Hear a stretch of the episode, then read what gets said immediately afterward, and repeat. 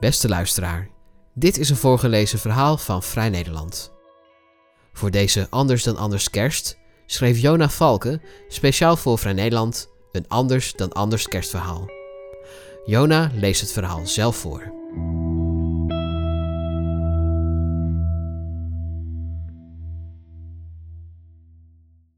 Canarische eilanden. Op kerstavond landden ze op Gran Canaria.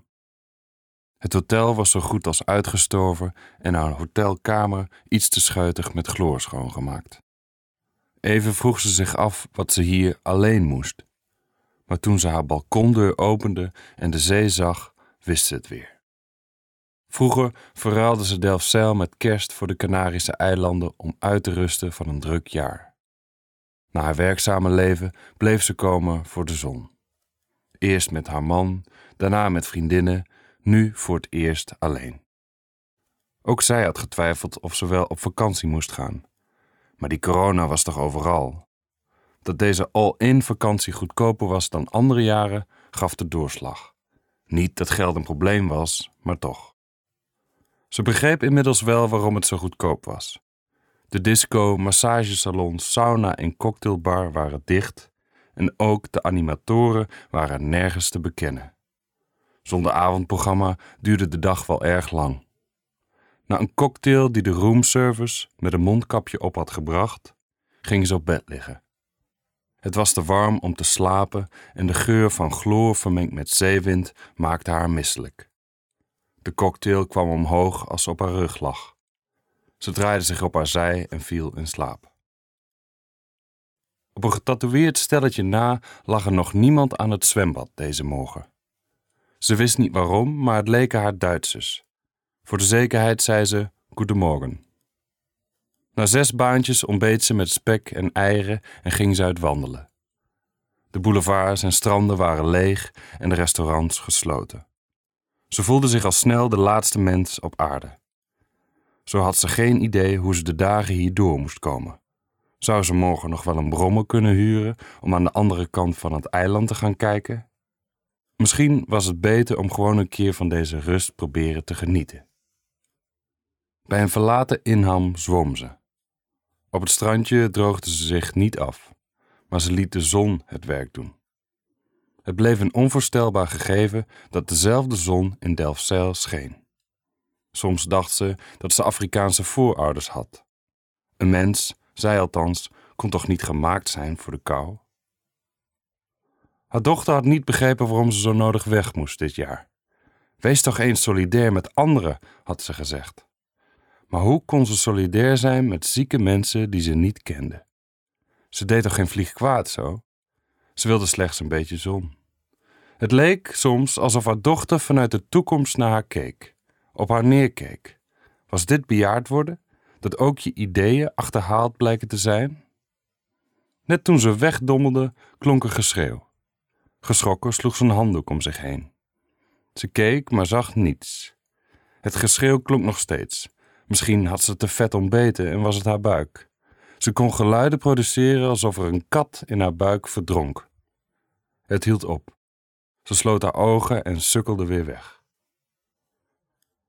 Met verbrande benen en een sliert kwijl op haar wang werd ze wakker. De zon was gedraaid, ze had honger en haar huid schreeuwde om crème. Ze liep terug naar het hotel en toen zag ze het. De kustwacht rukte uit en ze voelde zich betrapt zonder te weten waarop. Instinctief wierp ze haar handen omhoog. Van alle kanten passeerden de wagens haar en ze liet haar handen zakken. Mannen renden het water in om anderen eruit te halen. Op deze eerste kerstdag werden tientallen jonge mannen uit de zee gehaald. Ze gingen op het strand voor haar resort zitten. Ze leefde nog, dacht ze, maar daar was dan ook alles mee gezegd. Tjonge. In Delfzijl spoelde er nooit wat levens aan. Een rottende walvis misschien. Toch herkende ze dit tafereel. Was er jaren terug ook niet zoiets gebeurd? Jonge, zwarte mannen die in gouden folie werden gewikkeld. Het personeel van haar hotel kwam met thermoskannen en flessen water naar buiten gerend, alsof ze hadden gewacht op dit moment. Het bedienen zit ons in het bloed, dacht ze. Klandizie is klandizie en dat is mooi. Ze durfde het niet hardop te zeggen, maar dit was een geschenk uit de hemel. Ze kon zich nuttig maken hier. Al had ze eigenlijk niks met vluchtelingen, zoals ze ook niet van honden hield. Ze aaide ze slechts uit beleefdheid. Maar dit waren geen opdringerige honden, dit waren mensen. Voor ze ging helpen, moest ze even wat eten en haar benen insmeren. Dat had ze van een vriendin die in het ziekenhuis werkte geleerd. Je moet jezelf nooit vergeten, dat is levensgevaarlijk. Vanaf haar balkon keek ze naar het strand terwijl ze zich gehaast insmeerde. Daarna at ze snel twee bananen en liep ze het strand op. Iemand van het hotel keek toe alsof hij iets afgrijselijks zag en zei: Misschien hebben ze wel corona. Ze komen net uit zee, hoe kunnen ze corona hebben? zei ze. Ze nam een zak broodjes van hem over en begon ze uit te delen.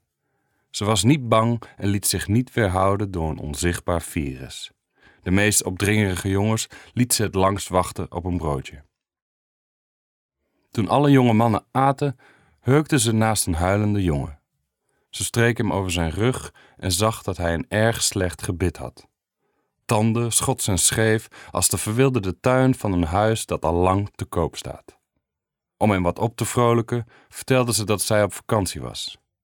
Vroeger kwam ze hier met haar man, daarna met vriendinnen, maar nu voor het eerst alleen. Ze wees naar haar balkonnetje en toen pakte ze zijn hand en zei dat het soms voelde alsof ze Afrikaanse voorouders had. I love and need the sun to survive. You too? I'm like a plant, just like you. Hij keek haar meewarig aan en toen begon hij te lachen. Ze probeerde nog wat andere jongens te helpen, maar ze verstonden haar niet. De vele grote ogen keken haar slechts vragend aan.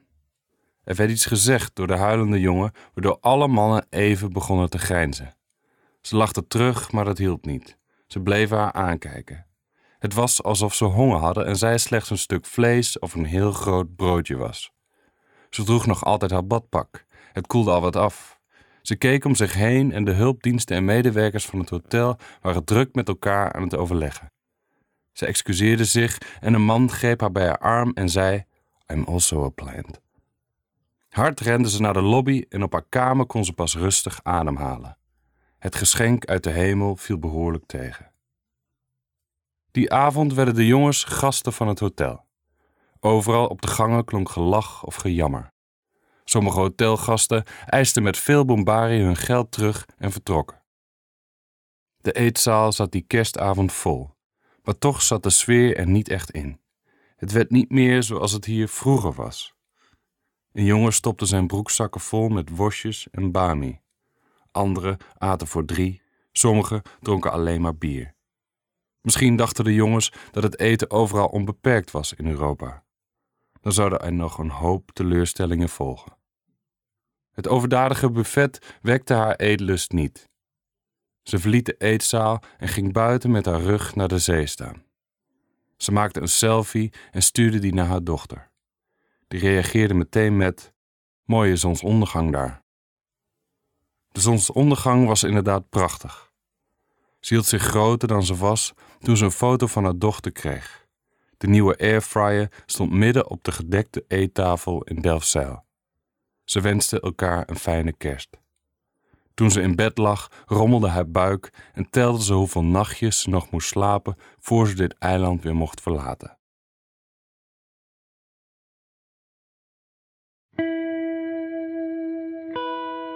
Voor onze trouwe luisteraars hebben wij een speciale aanbieding. Een half jaar Vrij Nederland online voor maar 15 euro. Kijk voor deze aanbieding en de voorwaarden op vn.nl/slash podcast. Wil je al onze voorgelezen verhalen beluisteren? Kijk dan op vn.nl/slash voorgelezen of abonneer je op deze podcast in je favoriete podcast-app. Bedankt voor het luisteren en we wensen je fijne feestdagen.